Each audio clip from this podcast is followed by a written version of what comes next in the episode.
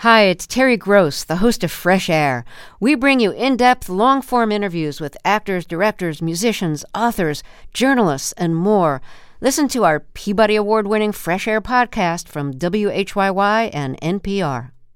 In the NOCO is supported by Blue Federal Credit Union, with locations from Denver to Cheyenne, helping members tap into the power of community. More information at bluefcu.com. This is Colorado Edition from KUNC. On today's show, we hear from a fire survivor who now helps others get through one of the most difficult aspects of recovery insurance. That was one of the hardest things that we had to navigate in the entire wildfire loss was just navigating that insurance claim. And we'll hear the history of a much beloved fruit that wasn't always easy to find, the avocado. That's coming up.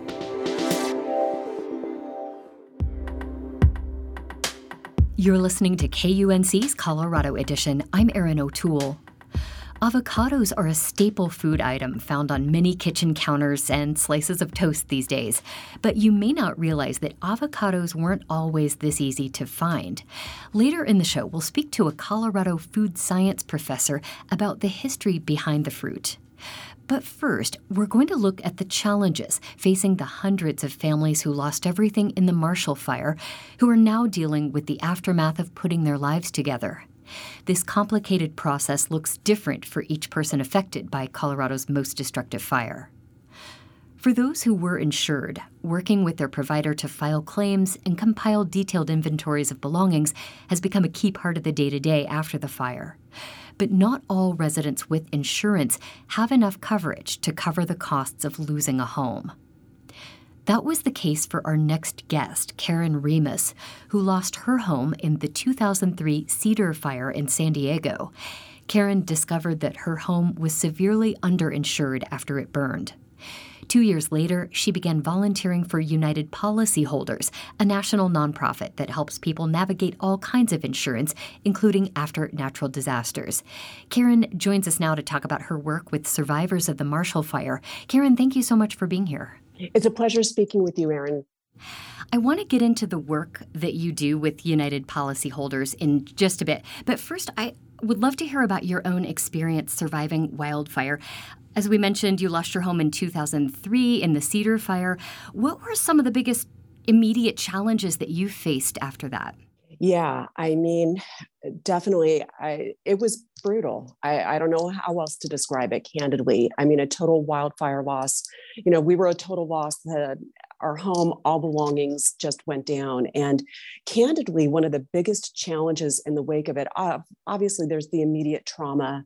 You know, uh, that goes without saying, but just very quickly became um, apparent to us that we were underinsured. And truly, that was one of the biggest challenges, one of the hardest things that we had to navigate in the entire wildfire loss was just navigating that insurance claim.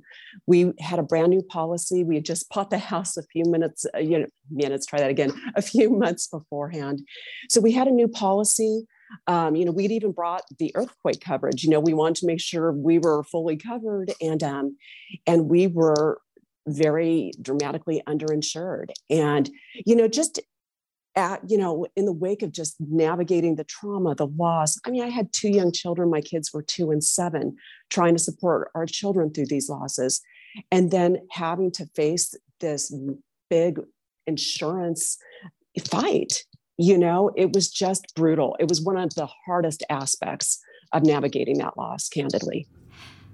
Well, let me ask you what does it mean to be underinsured? How does this happen? Yeah, uh, that's a good question. I mean, what it means is that the amount of coverage you have is not enough to replace or rebuild what you had, right? So, quite simply, just the policy limits. How does it happen? That's a great question. I mean, I think we purchased our policy like most people purchase their policies. And in my experience now as a you know volunteer for you know since 2005 this is what i've encountered over and over and working on multiple multiple wildfire um, disasters with united policyholders you know when we purchased our home I contacted our insurance representative and, you know, they ask questions. They ask me questions like, you know, how many stories is the home? What kind of roof do you have? How many, you know, sometimes they'll ask like, how many windows do you have? You know, the typical, you know, you know, Q&A survey. And, you know, we answered them honestly. We answered them honestly. Um, they provided, you know, a declarations page like, oh, here's, you know, the coverage that we're going to write. Here's how much you pay. And you write a check. I mean, that's what I did. I mean, candidly, I relied on the expertise of my insurance professional. I mean, at that time, I certainly didn't have any um, insurance or construction expertise, you know, and, um, you know, it's kind of like, you know, you go to the dentist. I don't ask the dentist, I, are you sure you're filling that cavity properly? you know, I you rely on the expertise of the professionals you do business with. And so it came as a real shocker to us.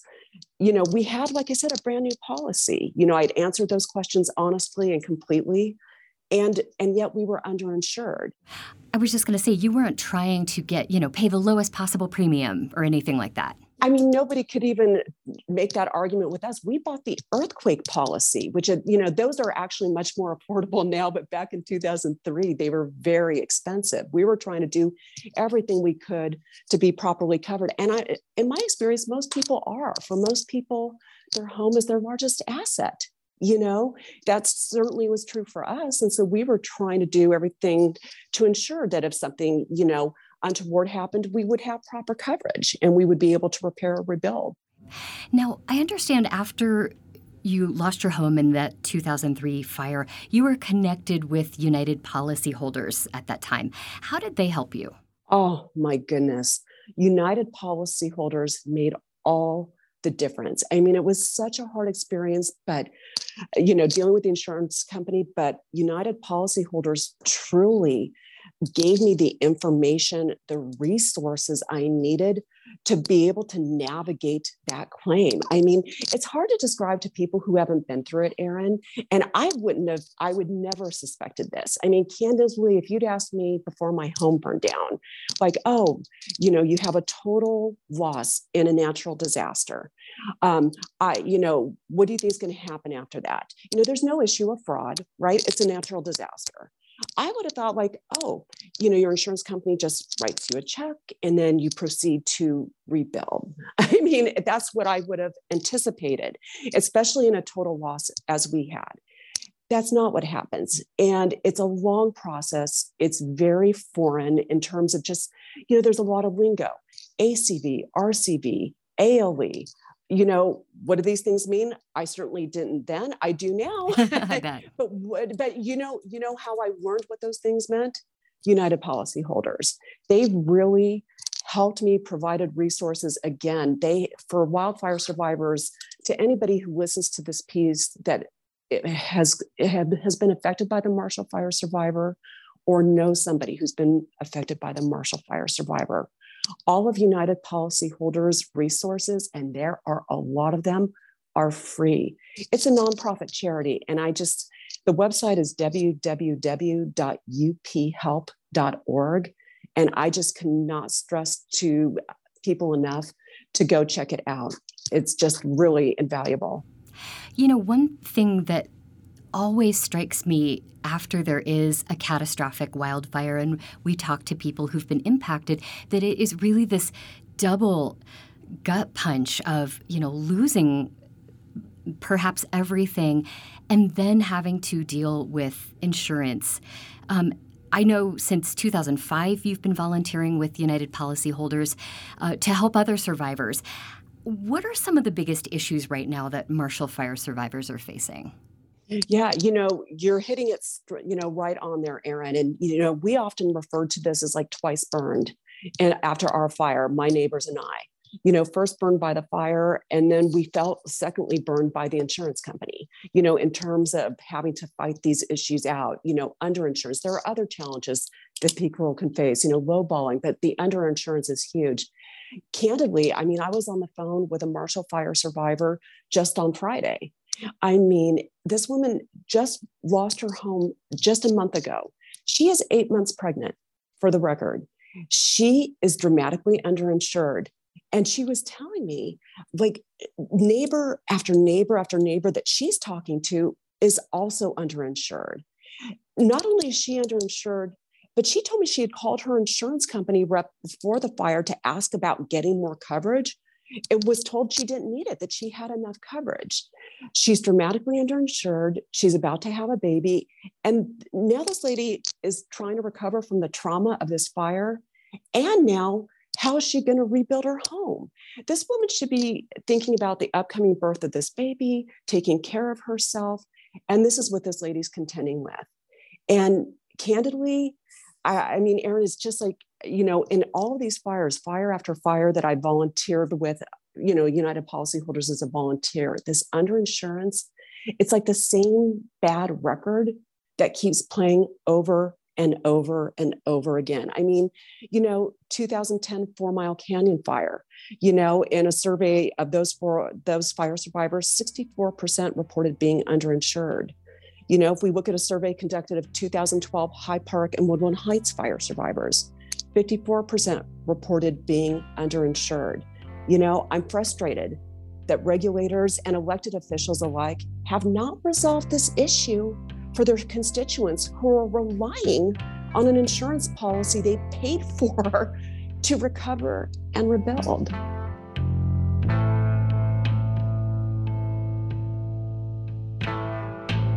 That's the first part of our conversation with Karen Remus, who's a volunteer with the national nonprofit United Policyholders. We'll continue after a short break. You're listening to Colorado Edition from KUNC. We're talking with Karen Remus, a survivor of the 2003 Cedar Fire in San Diego. She's volunteering to help survivors of the Marshall Fire navigate the complicated insurance process. She's with United Policyholders, a national nonprofit that helps people navigate all kinds of insurance, including after natural disasters. Given these claim status surveys that United Policyholders conduct that find most people are reporting that they're underinsured. I'm wondering how you help people you know fix this issue. I mean clearly well before the marshall fire fire survivors have been struggling to get help and recover. So what kind of advice do you give to survivors uh, right now going through the same type of insurance issues that you did you know, I would say first and foremost, under insurance, when we're talking about it on a case by case basis, right? On a case by case basis, which, is what you're asking about, it's not a one size fits all. So it's hard to say, like, oh, across the board, here's how you handle it. It's very much a case by case basis. You know, what were the specific, um, you know, facts of that, of their situation? You know, how far are they underinsured? The first and best piece of advice I would offer is to go to the United Policyholders website. There's an entire section of the website devoted to underinsurance. And I would say start there. Also, United Policyholders is conducting educational online meetings. They call them, it's part of their roadmap to recovery um, uh, resourcing. And, you know, as part of that, they uh, undoubtedly will have a meeting devoted exclusively to underinsurance. It's such, you know, right now they're in the beginning portion of this series, you know, how to read your, you know, your insurance policy, you know, how to document your claim. But I would encourage people to be um, attuned for that upcoming um, resourcing, you know, in terms of those online meetings, because it really is very much a case by case. But I mean, at a systemic level, so that's case by case, right? At a systemic level, I, I mean, I encourage, you know, Marshall Fire survivors and supporters to reach out to their elected officials and regulators and say to them, we need help at a systemic level. You know, it's a lot to ask these fire survivors one by one to individually fight this out case by case. You know, they're trying to find rental housing. They're trying to get their debris, um, you know, r- removed. They're trying to um, start to um, inventory their personal property. They're trying, you know, there's the to do list for fire survivors is extremely long. So I would encourage anybody, um, you know, just the community at large to say, hey, our elected officials, our state senators, our state assembly people, our regulators, please address this. Yes, it sounds like lawmakers are going to debate taking some action on one aspect of insurance, um, but it would be interesting to see if they will talk about actually reforming the whole process of you know underwriting your insurance policy. How much do you need? How about just saying for people who are underinsured? You know, I, I, I take the, for example the Marshall Fire survivor I just spoke with. She called and asked to, to increase her limits for people. You know what I'm saying? That is somebody you know, somebody like that should be made whole right now. She shouldn't have to be fighting this out. You know what I'm saying? Tooth and nail. She's anticipating the birth of her child. And she called and asked for increased limits and was told she didn't need them. Okay. So I think a, a regulator could say, hey, for people who fall at, at, at a minimum, at a minimum in that type of category, insurance companies need to stand up and stand behind the promises they made you know, because the promise is peace of mind. That's what they are selling. They're selling peace of mind. And so stand behind that, make these people whole. Let's move on. I imagine you've connected with a lot of survivors. I'm wondering uh, what is their reaction to being helped by someone who has actually gone through what they are going through? You know i you know sometimes we describe it as it's it's the club you never wanted to join right? You never wanted to be a part of this club. And i think for um, wildfire survivors i think just to have that um, sympathetic ear and especially talking to somebody who's gone through it and come out the other side is can be very comforting candidly when i'm i'm speaking with wildfire survivors i really try to listen more than i talk candidly. Um, and what I really, you know, of course, I'm trying to listen to what's happening in their particular circumstance. But I think one of the biggest things that previous wildfire survivors can bring is, is hope. You know, practical tips, of course, but just, you know, hope. You know, there's an endpoint. And, you know, because we've been through it before and we've walked that journey, I think it just gives us a lot of I want to use the word credibility. I'm not sure if that's exactly right, but you know, they know that we've walked that path. You know, and I think it's one of the most important things that United Policyholders does is they bring together, they have a core of 150, over 150 previous wildfire survivor volunteers like myself who, you know, are available to listen, to talk, and to say like oh hey i was also uninsured. Here's some things or i also encountered this other challenge you know whatever it is or you know oh my children also had some difficulty at this time. This is how we navigated it.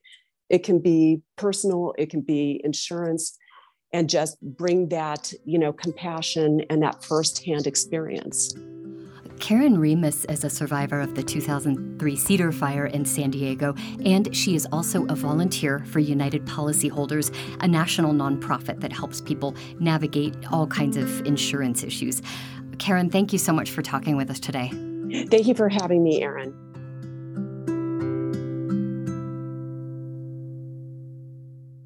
Avocados are a staple food item found on many kitchen counters these days.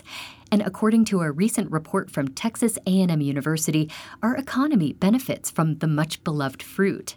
The report found that U.S. imports of Hass avocados from Mexico have contributed to $6.5 billion of growth in the U.S. economic output. And though this all may seem obvious given the popularity of avocados today, they weren't always easy to find. We're going to dive into the history of this dark green, oddly textured fruit with Jeff Miller. He's an associate professor in the Colorado State University Department of Food Science and Human Nutrition. He is also the author of the book Avocado A Global History. I feel like most people have tasted avocado, but if you were to describe an avocado to someone who's never seen one, eaten one, even heard of one before, what would you say? Boy, that would be a tough one because one of the really unique things about an avocado is that is not a texture that most of us would put right at the top of our flavor preference list, our texture preference list. So it's kind of soft, it's kind of mushy, it's kind of gluey. You know, it's, it's kind of like an oyster in the sense that it's really kind of a brave person to, to take a bite of one. Avocados were first brought to the United States in 1833. Tell us about the initial reaction to the fruit and how avocados came to be grown here avocados were first brought to the U.S. in Florida by Dr. Henry Perrine, and they were pretty well received. And there weren't a lot of people in Florida in those days. You have to understand that a lot of people living in Florida as a result of the invention of air conditioning. Before that, it, and especially in the 1830s, there were very few Europeans living in Florida. But they did well and they were well accepted. And had he not been killed in a, a raid on his island, he might have lived to spread the, the gospel of them a little further. But they did well on his little island, but he didn't really have a chance to spread the word. And nobody else really tried it again for, you know, another 60 years. Well, early on, avocados were mostly popular in California, right? And they began to grow in popularity when California cuisine gained popularity. Right. For a long time, it was definitely a culinary item that was only from Mexico and was only in the United States, really only eaten in Southern California. And it really doesn't even start to take off until the silent movie era and Los Angeles starts to grow as a place to make movies and to grow fruit, but it's still somewhat limited into that area until uh, the late 1960s and early 1970s with the growth of what we think of as California cuisine. And the people who really put them on the map are people like Jonathan Waxman and uh, Alice Waters at Chez Panisse in Berkeley. And they were consciously creating a cuisine that was based in this amazing cornucopia that's California. And it just seemed like oh this is this thing that is uniquely californian and so we're going to feature this in our cuisine. And and from there it, it kind of started to take off. How did avocados get to be as popular as they are right now i think you have to hand it almost single-handedly to the growth in tex-mex style cuisine in america you know for a long time that was not popular it was very much limited to the southwest and to texas and at some point in the 1970s as more Hispanic people moved around, Latinx people moved around the United States. They brought this cuisine with them, and guacamole was the thing that really put avocados over the top. And as avocados and guacamole got more popular, uh, you know, at one point they had the first ad for avocados on the Super Bowl, and boy, it was just the sky was the limit after that. Let's say more about the ecological impact of growing avocados. I mean, what are the water needs of an avocado plant? The average avocado you buy at the grocery store will have uh, taken about a bathtub full of water to grow. We always use the almond as some kind of poster child for extravagant water use in agriculture, but the avocado is not necessarily a lot better citizen itself. There are some places where it gets enough natural rainfall that that can happen. And Michoacan's one of those places. Dominican Republic, which grows amazing amount of avocados, same way. Sub-Saharan Africa, the same way. But also a lot of the places where they grow it, like Chile and Australia and Southern California and Israel and places, Spain, places like that, they use a tremendous amount of water that's diverted from other purposes. Why do you think it's important to approach everyday foods like the avocado with the knowledge of the history and the ecology of it the way that you present in your book? I think if we understand the cultural importance of foods, it helps us appreciate other people and other cultures around the world, and we can kind of get a sense of, well, this is important in their culture and understand why it's important. And, and I also think, you know, if we think about the sensitivities that go with eating anything, I'm not a vegetarian, you know, I'm not don't think that people should stop eating everything altogether. But if we approach things with the knowledge of how we can make selections carefully and respectfully and to utilize products totally so that we don't waste, all those things are an important way to approach our diet. I'm huge on, you know, you should we should eat snout to tail on animals. We should utilize everything that comes out of the fields. There's so much waste in the in the process that haven't it just gives us a respect for the product, for the people that produce it, that the cultures that it comes from. And I think being a conscious eater is good. Knowledge, you know, sometimes comes with responsibility. Jeff Miller is an associate professor in the Colorado State University Department of Food Science and Human Nutrition and the author of the new book, Avocado A Global History. Jeff, thank you so much for joining us. Thank you so much for having me. That's our show for today. Our production team includes Henry Zimmerman and Tess Novotny. Digital editing is handled by Ashley Jeffcoat and Jackie High. And we want to take a moment to acknowledge the incredible contributions of Brian Larson, who has served as Colorado Edition's executive producer from day one. Today is Brian's last day with us. Our team is very sad to see him go. Brian joined KUNC in 1993 as the local host of All Things Considered. He worked his way through pretty much every job in the news department, from host to reporter and news director. His work received awards from organizations like the Colorado Broadcasters Association, the Associated Press, and the Society of Professional Journalists. And his talents as an editor elevated the work of KUNC's newsroom to the level of national recognition. Brian was an excellent mentor, advocate, and editor for all of us. If you've heard the show improve over the years, it was Brian at the helm encouraging each of us to grow the show in new directions.